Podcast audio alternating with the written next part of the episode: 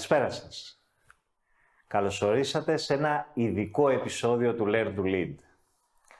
Το σημερινό επεισόδιο θα είναι ένα διαφορετικό επεισόδιο Learn to Lead. Όπως γνωρίζετε όσοι μας παρακολουθείτε, κάθε εβδομάδα ανεβάζουμε ένα βίντεο όπου απαντάμε σε δικές σας ερωτήσεις. Σήμερα όμως είναι μια ειδική ημέρα και θα μου επιτρέψετε να αλλάξω λίγο αυτό το πλάνο, να μην απαντήσω σε κάποια ερώτησή σας.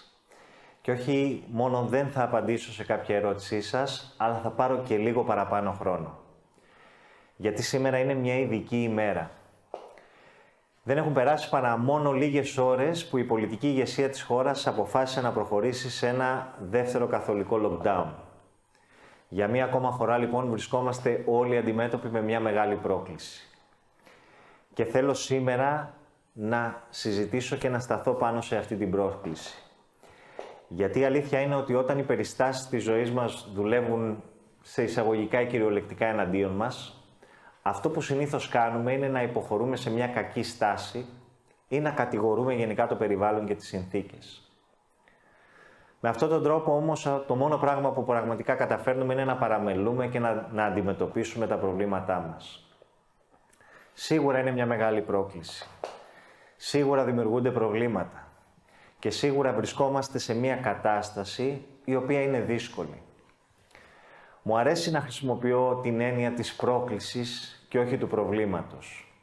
Και μάλιστα αυτή τη μεγάλη πρόκληση θα την περάσει ο κάθε ένας διαφορετικά. Γιατί και η πρόκληση ή το πρόβλημα, όπως θέλετε να το πείτε, εγώ προτιμώ να το λέω πρόκληση, είναι σχετική. Και είναι σχετική γιατί σε κάθε άνθρωπο είναι διαφορετική. Όλοι μας βιώνουμε διαφορετικά πράγματα. Μάλιστα έτσι, αν μου επιτρέπετε να πω, είναι σχετική αυτή η πρόκληση, όπως είναι ο χρόνος. Και τι θέλω να πω με αυτό; Ότι σε κάποιους ανθρώπους το ένα λεπτό όσον αφορά το χρόνο δεν είναι πάρα πολύς χρόνος. Είναι σχετικό όμως. Γιατί η διαφορά ενός λεπτού είναι η αποφυγή ενός ατυχήματος. Ναι, Βρεθήκαμε λοιπόν ένα λεπτό μετά σε τέτοια θέση και σε τέτοια φάση έτσι ώστε να έχουμε ένα τύχημα. Για κάποιους ακόμα και το ένα δευτερόλεπτο δεν είναι σημαντικός χρόνος. Και τώρα θα μου πείτε, βρε νεκτάρι, προφανώς δεν είναι σημαντικός χρόνος. Για έναν άνθρωπο όμως που κάνει ένα άθλημα όπου η διαφορά μετριέται σε δευτερόλεπτα, είναι πάρα πολύ σημαντικός χρόνος.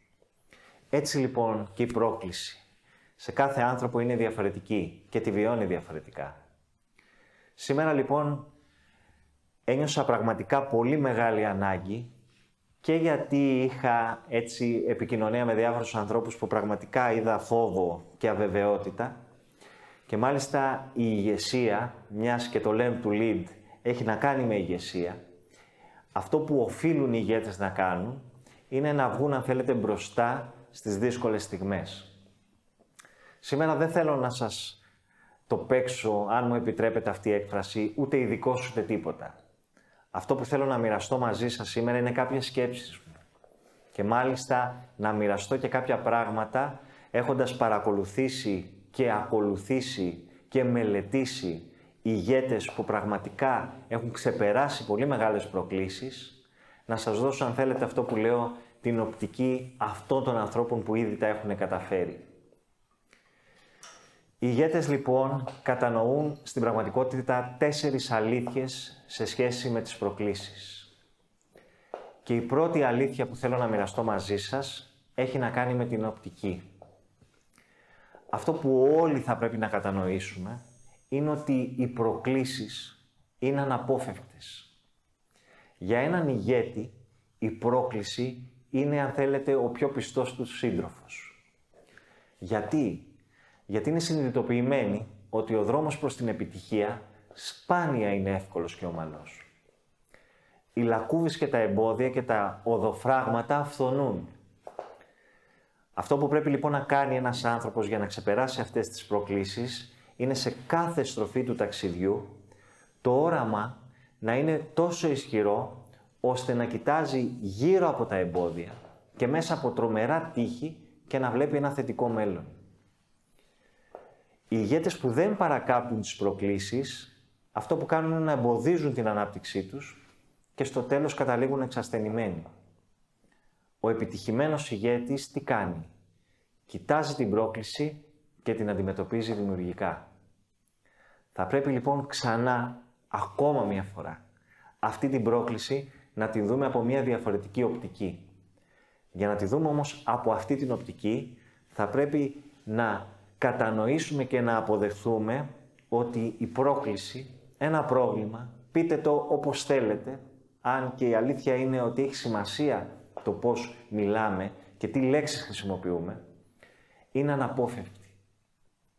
Ξέρετε κάτι, οι λέξεις είναι πάρα πολύ σημαντικές. Έχει περάσει ένα διάστημα, νομίζω περίπου 7-8 μηνών, όπου έβλεπα μια καταπληκτική ταινία με τη σύζυγό μου ένα βράδυ, που αφορούσε τη ζωή του Freddie Mercury, τον τραγουδιστή των Queen. Και κάποια στιγμή λοιπόν μέσα στην ταινία είπε μια τρομερή φράση που έλεγε ότι καλές σκέψεις, καλές λέξεις, καλές πράξεις. Η αλήθεια είναι ότι είναι λίγο διαφορετική η σειρά. Είναι καλές σκέψεις, καλές, καλές μάλλον συγγνώμη, λέξεις, καλές σκέψεις, καλά συναισθήματα, καλές πράξεις.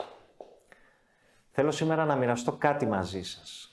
Θέλω λίγο να σας δώσω μια εικόνα η οποία έχει να κάνει με το πώς λειτουργούμε και μάλιστα και πώς λειτουργεί το μυαλό μας. Οι καλές λέξεις είναι πάρα πολύ σημαντικές σε ό,τι έχει να κάνει με τη σκέψη μας. Γιατί υπάρχει μια συγκεκριμένη ροή στα πράγματα. Υπάρχει λοιπόν η λέξη, μετά υπάρχει η σκέψη, μετά υπάρχει το συνέστημα, το οποίο συνέστημα καθορίζει και τη δράση. Για σκεφτείτε λίγο. Πόσες φορές έχουμε κάνει αρνητικές σκέψεις με συνέπεια το να δημιουργηθούν αρνητικά συναισθήματα και μετά να δράσουμε και αρνητικά. Είναι μια πάρα πολύ φυσιολογική ροή των πραγμάτων.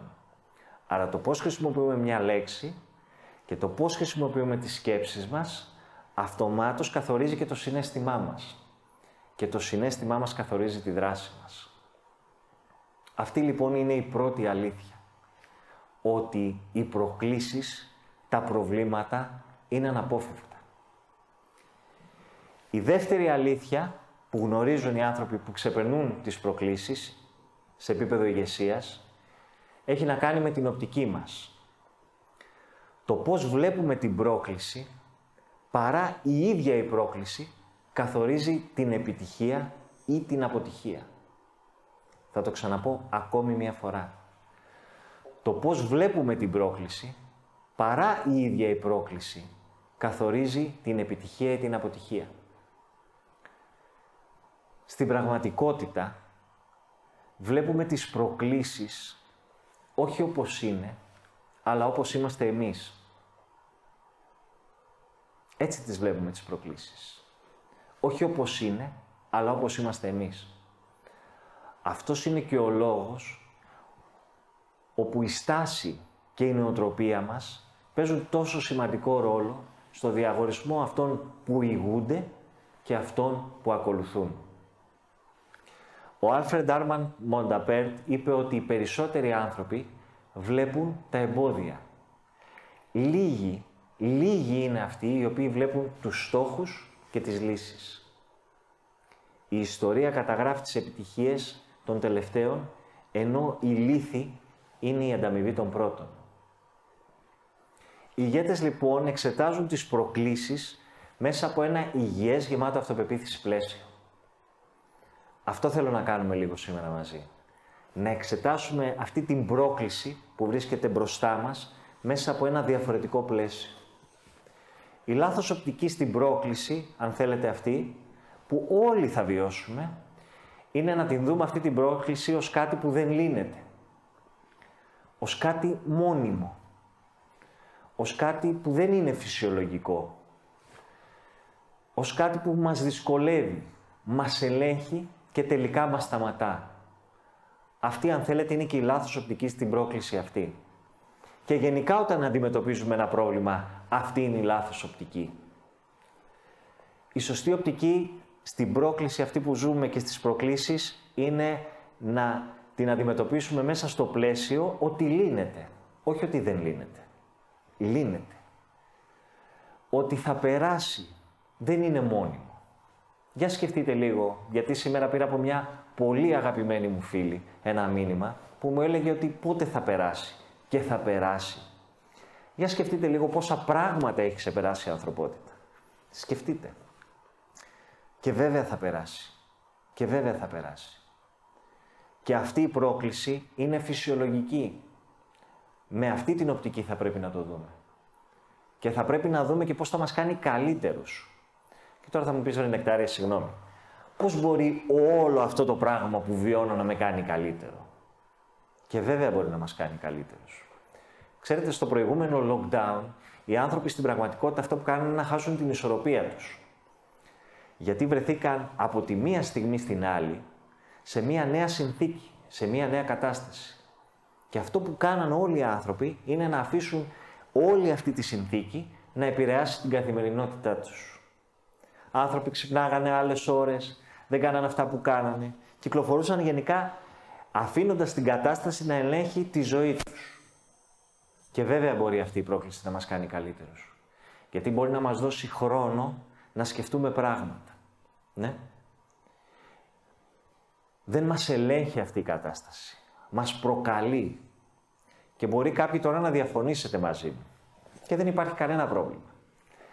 Και να πείτε ότι αυτά είναι λέξεις. Σας είπα, οι λέξεις δημιουργούν σκέψεις. Και οι σκέψεις δημιουργούν συναισθήματα. Και τα συναισθήματα δημιουργούν δράση. Όλοι μας περνάμε προβλήματα και προκλήσεις. Όλοι μας. Η αλήθεια είναι ότι τόσα χρόνια δεν έχω γνωρίσει κανέναν άνθρωπο, κανέναν σας μιλάω ειλικρινά, που να μην ζει τη δική του πρόκληση. Και μάλιστα η δική του πρόκληση να είναι και αρκετά ισχυρή.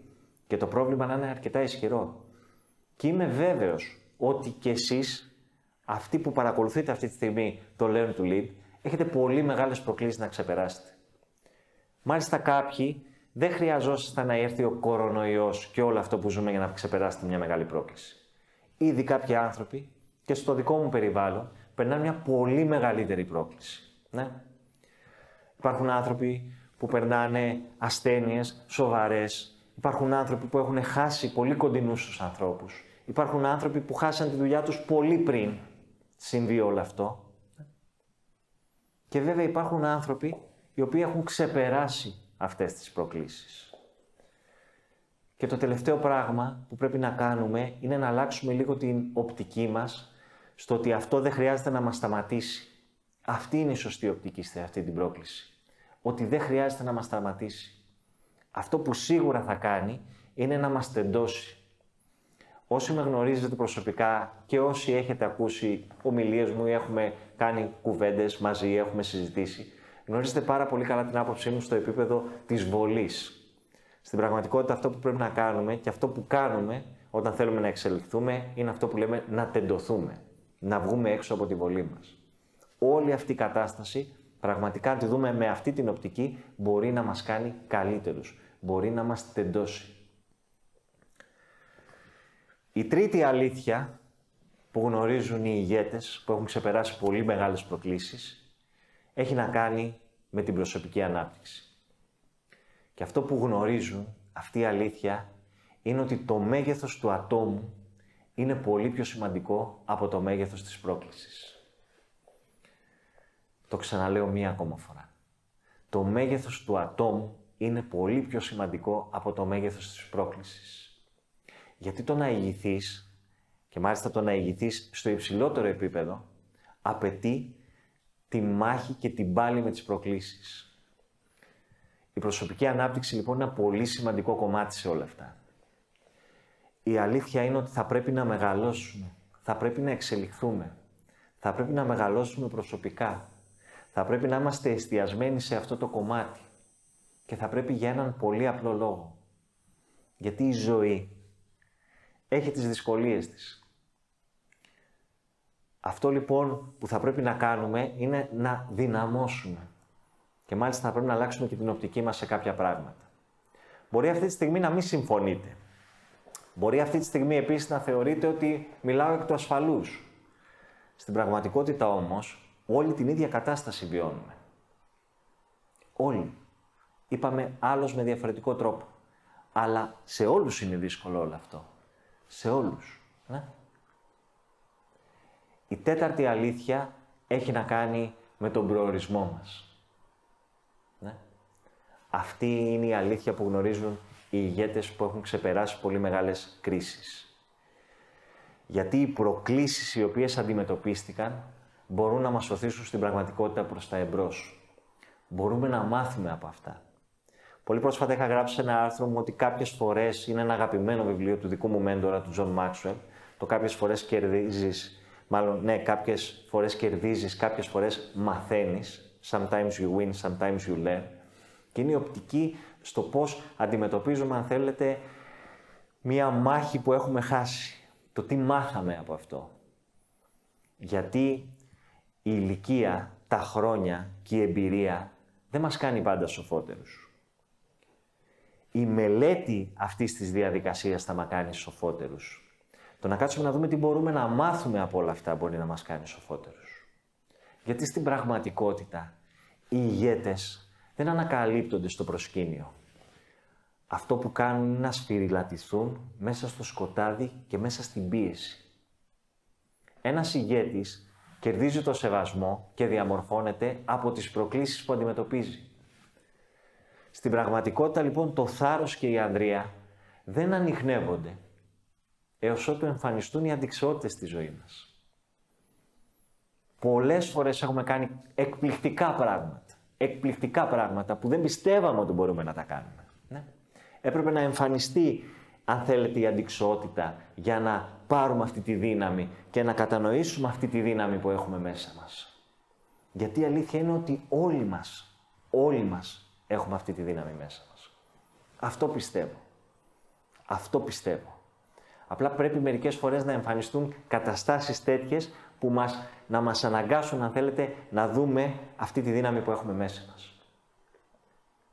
Είναι βέβαιο, είναι βέβαιο ότι όλα τα πράγματα δεν είναι στον έλεγχό μας. Είναι σίγουρο. Κανένας δεν θέλει όλη αυτή τη διαδικασία. Δεν νομίζω ότι ξύπνησε κάποιος πριν τόσους μήνες και να πει «Αχ, τι ωραία που θα ήταν να είμαστε μέσα στο σπίτι, να κλείνουν δουλειές, να συμβαίνουν αυτά τα πράγματα» ή ακόμα, ακόμα δεν νομίζω ότι κάποιος, κάποιος σκέφτηκε κάποια στιγμή «Αχ, να χάσω έναν άνθρωπο δικό μου». Και προφανώς αυτό δεν είναι και στον έλεγχό μας. Αυτό που βλέπω αυτή τη στιγμή να συμβαίνει και αυτό αν θέλετε ήταν και εσωτερική ανάγκη, είναι ότι οι άνθρωποι αναλώνουν πάρα πολύ χρόνο, πάρα πολύ ενέργεια να συζητούν και να αναλύουν πράγματα που στην πραγματικότητα δεν είναι στον έλεγχό τους. Θα σας πω τι είναι στον έλεγχό μας. Και αυτή είναι η αλήθεια. Στον έλεγχό μας δεν είναι όλα αυτά που μπορούν να μας συμβούν. Στον έλεγχό μας όμως είναι το πώς θα αντιδράσουμε σε αυτά που θα μας συμβούν. Αυτό είναι μόνο στο δικό σου έλεγχο. Και στον δικό μου έλεγχο. Και αυτή είναι η αλήθεια. Σκληρή αλήθεια, αν το καλοσκεφτείς. Γιατί αυτό σε φέρνει αντιμέτωπο σε μια, με μια νέα πραγματικότητα. Ότι εσύ είσαι υπεύθυνος και όχι όλοι οι άλλοι γύρω σου. Και αυτή δεν είναι μια πολύ ωραία, αν θέλεις, πραγματικότητα. Για μένα είναι μια εκπληκτική πραγματικότητα. Αλλά δεν είναι για όλους τους ανθρώπους. Και εδώ δεν είμαι υπεύθυνος ως ο απόλυτος. Αυτό που μπορώ να σας πω όμως με πάσα ειλικρίνεια, και όσοι με γνωρίζουν προσωπικά το ξέρουν, είναι ότι στην πραγματικότητα το πώς θα αντιδράσουμε είναι στον έλεγχό μας. Η αντίδρασή μας σε αυτό που συμβαίνει θα καθορίσει αν θα βρούμε λύσεις ή αν θα μείνουμε κολλημένοι μονίμως στην πρόκληση που αντιμετωπίζουμε. Αυτή είναι η πραγματικότητα. Και ειλικρινά καταλαβαίνω και κατανοώ το εξής. Ότι κάποιοι άνθρωποι αυτή τη στιγμή νιώθουν ανασφάλεια και φόβο. Και αυτό είναι απολύτως φυσιολογικό. Μην το κρύβετε. Δεν είναι κακό. Είναι απολύτως φυσιολογικό. Ένας άνθρωπος που αναρωτιέται αν θα είναι μεθαύριο στη δουλειά του, είναι απολύτως φυσιολογικό να φοβάται. Αυτό λοιπόν έχει να κάνει με θάρρος. Και όπως πρόσφατα είχα γράψει, το θάρρος δεν έχει να κάνει με την έλλειψη του φόβου, αλλά με την κυριαρχία πάνω στους φόβους μας. Οι θαραλέοι άνθρωποι δεν είναι άνθρωποι που δεν φοβούνται. Δεν υπάρχει αυτό. Όλοι οι άνθρωποι φοβούνται. Και μάλιστα όλοι οι άνθρωποι φοβούνται κάτι.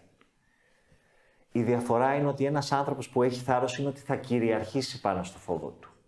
Θα πάει κατά πάνω του, να τον ξεπεράσει. Ναι. Έχουμε λοιπόν μπροστά μας τρεις τουλάχιστον εβδομάδες. Τρεις πολύ σημαντικές εβδομάδες. Και επειδή συζητήσαμε αυτή την οπτική, αλλά με ενδιαφέρει πάρα πολύ να δώσω και κάποιες ιδέες στο τι μπορούμε να κάνουμε αυτές τις τρεις εβδομάδες. Και θα πρότεινα να κάνουμε κάτι διαφορετικό. Γιατί ούτως ή άλλως ο ορισμός του τρελού είναι να κάνεις συνεχώς τα ίδια πράγματα και να περιμένεις διαφορετικό αποτέλεσμα. Θα πρέπει να αλλάξουμε λίγο τα πράγματα. Θα πρέπει να τα δούμε διαφορετικά. Θα πρέπει να πάμε κατά πάνω τους. Και το πρώτο πράγμα που θα πρέπει να κάνετε, το πρώτο πράγμα που θα πρέπει να κάνετε, είναι να, είναι να γίνετε ο φύλακας της πόρτας του μυαλού σας. Σας παρακαλώ, προκαλώ, ε, προσκαλώ, όπως θέλετε το πείτε το. Να σταματήσετε, να σταματήσετε να βάζετε άσχημα πράγματα μέσα στο μυαλό σας. Δεν βγάζει πουθενά. Δεν βγάζει πουθενά. Βλέπετε ότι οι άνθρωποι αυτή τη στιγμή έχουν μία σύγχυση τρομερή τσακώνονται για το ποιος θα επικρατήσει. Α, εγώ πιστεύω αυτό, α, εγώ πιστεύω αυτό, α, εγώ δεν πιστεύω στον κορονοϊό, α, δεν φοράω μάσκα, α, εσείς είστε πρόβατα, α, οι άλλοι είναι πρόβατα. Δεν βγάζει πουθενά όλο αυτό. Σταματήστε. Φυλάξτε ισχυρά το τι βάζετε μέσα στο μυαλό σας. Όλα αυτά τα πράγματα καταγράφονται στο υποσυνείδητό σας. Και το υποσυνείδητό σας έχει έναν πολύ πιο ισχυρό επεξεργαστή από το συνείδητό σας. Πολύ πιο ισχυρό. Και τη στιγμή που αρχίζετε και σκέφτεστε πράγματα να λαμβάνει το υποσυνείδητό σας. Προστατεύστε το. Βάλτε στο μυαλό σας καλά πράγματα. Θετικά πράγματα. Ακούστε θετική μουσική. Και αυτό είναι θετικό. Μιλήστε με ανθρώπους θετικούς. Μιλήστε με ανθρώπους θετικούς. Διαβάστε ένα βιβλίο. Υπάρχουν εκπληκτικά βιβλία έξω. Μπορώ να σας πω τίτλους. Και θα σας πω τίτλους. Διαβάστε βιβλία όπως είναι η βιολογία της πεποίθησης του Bruce Lipton. Διαβάστε βιβλία όπως είναι του Napoleon Hill, Γίνεται πλούσιοι με τη δύναμη της σκέψης. Διαβάστε εκπληκτικά βιβλία επίσης του μέντορά μου, John Maxwell, το Αναπτύξτε τον ηγέτη μέσα σας. Διαβάστε βιβλία επικοινωνίας. Διαβάστε το προσωπικότητα σύν της Φλόρνε Λιτάουερ. Διαβάστε του Λε Γκίμπλιν επιδεξιότητα με τους ανθρώπους. Διαβάστε του Άντωνι Ρόμπιν το Ξυπνήστε το γίγαντα μέσα σας. Διαβάστε το βιβλίο του Σιμών Σινέκ, το βρείτε το γιατί σας. Διαβάστε, διαβάστε, διαβάστε, διαβάστε. Νούμερο 2. Κάντε τις κατάλληλες ερωτήσεις. Μην ρωτήσετε γιατί πάλι σε εμένα. Γιατί όπως σας έχω πει, κατάλληλες ερωτήσεις δίνουν και τις κατάλληλες απαντήσεις. Ρωτήστε τι μπορώ να κάνω. Συμβαίνει αυτό τώρα αυτή τη στιγμή. Ρωτήστε τι μπορώ να κάνω. Τι μπορώ να κάνω εγώ. Τι περνάει από το χέρι μου. Τι μπορώ να βελτιώσω. Ποια δεξιότητα μπορώ να αναπτύξω. Τι μπορώ να κάνω. Αυτό συμβαίνει αυτή τη στιγμή. Μην ρωτάτε γιατί συμβαίνει. Γιατί συμβαίνει. Γι' αυτό συμβαίνει. Πιστεύετε ή δεν πιστεύετε σε αυτό, συμβαίνει. Άρα θα πρέπει να δούμε τι μπορούμε εμείς να κάνουμε σε αυτό. Νούμερο 3 ελέγξτε την καθημερινότητά σας. Το μυστικό της επιτυχίας, όπως λέει ο δικός μου μέντορας, βρίσκεται στις καθημερινές σας συνήθειες. Εκεί κρύβεται το μυστικό. Στο τι κάνουμε κάθε μέρα. Στο τι κάνουμε κάθε μέρα. Αν το σκεφτείτε, έχει απόλυτη λογική. Γιατί μιλάμε για συνήθειες. Και οι συνήθειες καθορίζουν αποτελέσματα οι πρωταθλητές καθημερινά ακολουθούν ένα συγκεκριμένο μοτίβο. Καθημερινά προπονούνται. Καθημερινά. Όχι όποτε το επιτρέπουν οι συνθήκες ή κάτι άλλο. Κάθε μέρα. Αν λοιπόν οι συνήθειές μας είναι κακές, και τι εννοώ κακές, είναι αν θέλετε για να επαναδιατυπώσω, συνήθειες οι οποίες δεν μας οδηγούν εκεί που θέλουμε να πάμε, τότε προφανώς θα κάνουμε ένα ταξίδι το οποίο δεν θα έχει κανένα προορισμό. Υιοθετήστε καλές συνήθειες στη ζωή σας. Καλές συνήθειες. Ελέγξτε την καθημερινότητά σας. Μην κάνετε το ίδιο λάθος που κάναν αρκετοί άνθρωποι και στο δικό μου κοντινό περιβάλλον που έγινε την προηγούμενη φορά. Γιατί τότε η προηγούμενη φορά είναι σαν να πέρασε και να μην μας έμαθε τίποτα. Απλά πέρασε. Αυτή τη φορά είναι στο δικό σας χέρι να ελέγξετε την καθημερινότητά σας. Σηκωθείτε νωρίς, ντυθείτε, κάντε γυμναστική, διαβάστε, κάντε τη δουλειά σας εφόσον είστε σε τηλεργασία από το σπίτι. Αν είστε σε αναστολή και δεν είστε στη τηλεργασία, βάλτε συνήθειες, γεμίστε το πρόγραμμά σας με ωραία πράγματα. Γεμίστε το πρόγραμμά σας με ωραία πράγματα. Και τέταρτον, να είστε δίπλα σε κάποιον που έχει την ανάγκη σας αυτή τη στιγμή. Όλοι οι άνθρωποι έχουν ανάγκη αυτή τη στιγμή. Όλοι. Και όπως σας έχω ξαναπεί, η ηγεσία είναι επιρροή. Όλοι επηρεάζουμε ανθρώπους. Και υπάρχουν έξω άνθρωποι που περνάνε πολύ πιο δύσκολα από εμάς. Και μας έχουν ανάγκη. Πραγματική ανάγκη. Και χρειάζονται ενθάρρυνση. Και χρειάζεται έστω και εικονικά κάποιος να τους κρατήσει στο χέρι. Γιατί με αυτόν τον τρόπο μπορούμε πραγματικά να βοηθήσουμε. Όλοι μας. Όλοι μας. Πολλές φορές στους μαθητές μου στο κολέγιο λέω το εξής ότι αν όλοι αποφασίζαμε αύριο το πρωί, όλοι, όσοι είμαστε σε μια αίθουσα 20, 30, 50 άτομα, να βγούμε και να ενθαρρύνουμε κάποιον την επόμενη μέρα και το κάναμε μάλιστα αυτό σαν ένα challenge ότι ξέρεις κάτι, θα ενθαρρύνουμε και θέλουμε και εσύ να ενθαρρύνεις, τότε τα πράγματα θα ήταν τελείως διαφορετικά σε αυτόν τον κόσμο. Αλλά έχουμε κλειστεί στο δικό μας κόσμο. Ναι; Και έχουμε κλειστεί στο δικό μας κόσμο γιατί υπάρχει ένα πρότυπο που ονομάζεται επιτυχία. Η επιτυχία όμως, αγαπητοί μου, έχει να κάνει με την δική σας, αν θέλετε, με τις δικές σας επιτεύξεις στόχων. Έχει όμως μια μεγάλη διαφορά. Και αυτή η διαφορά ονομάζεται το να είμαι σημαντικός και όχι επιτυχημένος. Γιατί το να είσαι σημαντικός έχει να κάνει με το να βοηθείς άλλους ανθρώπους να πετύχουν. Όταν ξεκίνησα την προσπάθεια της Zitani Solutions, την ξεκίνησα με ένα μοναδικό σκοπό. Γιατί αυτός είναι ο δικός μου προσωπικός σκοπός. Το να βοηθήσω και να προσθέσω αξία σε άλλους ανθρώπους. Σήμερα λοιπόν αποφάσισα να κάνω ένα ειδικό επεισόδιο γιατί ένιωσα την ανάγκη ότι οι άνθρωποι αυτή τη στιγμή χρειάζεται να βρουν άλλους ανθρώπους και να βρουν ένα περιβάλλον τέτοιο που να μπορέσει, αν θέλετε, να είναι λίγο πιο ενθαρρυντικό και να είναι και λίγο διαφορετικό. Αυτό που θέλω όλοι μαζί να κάνουμε είναι τελικά να δούμε όλη αυτή την κατάσταση ως μία πρόκληση. Να πάμε πάνω της, να ξεπεράσουμε τους φόβους μας να μάθουμε από όλα αυτά και να βγούμε νικητές. Γιατί οι νικητές έτσι χτίζονται. Αν σκεφτείτε ένα διαμάντι, στην πραγματικότητα πώς δημιουργείται, δημιουργείται μέσα από την τριβή. Είμαστε όλοι διαμάντια. Να είστε καλά. Είναι ένα ξεχωριστό ειδικό Learn to Lead. Από την ερχόμενη εβδομάδα θα ξαναμπούμε στις δικές σας ερωτήσεις. Θα χαρώ πάρα πολύ να, σας, να ακούσω δικά σας σχόλια κάτω από αυτό το βίντεο και πραγματικά αυτό που θέλω να σας δώσω έτσι μέσα από την καρδιά μου είναι ότι τελικά θα το ξεπεράσουμε και αυτό. Θα το ξεπεράσουμε και αυτό. Να είστε βέβαιοι. Γεια σας.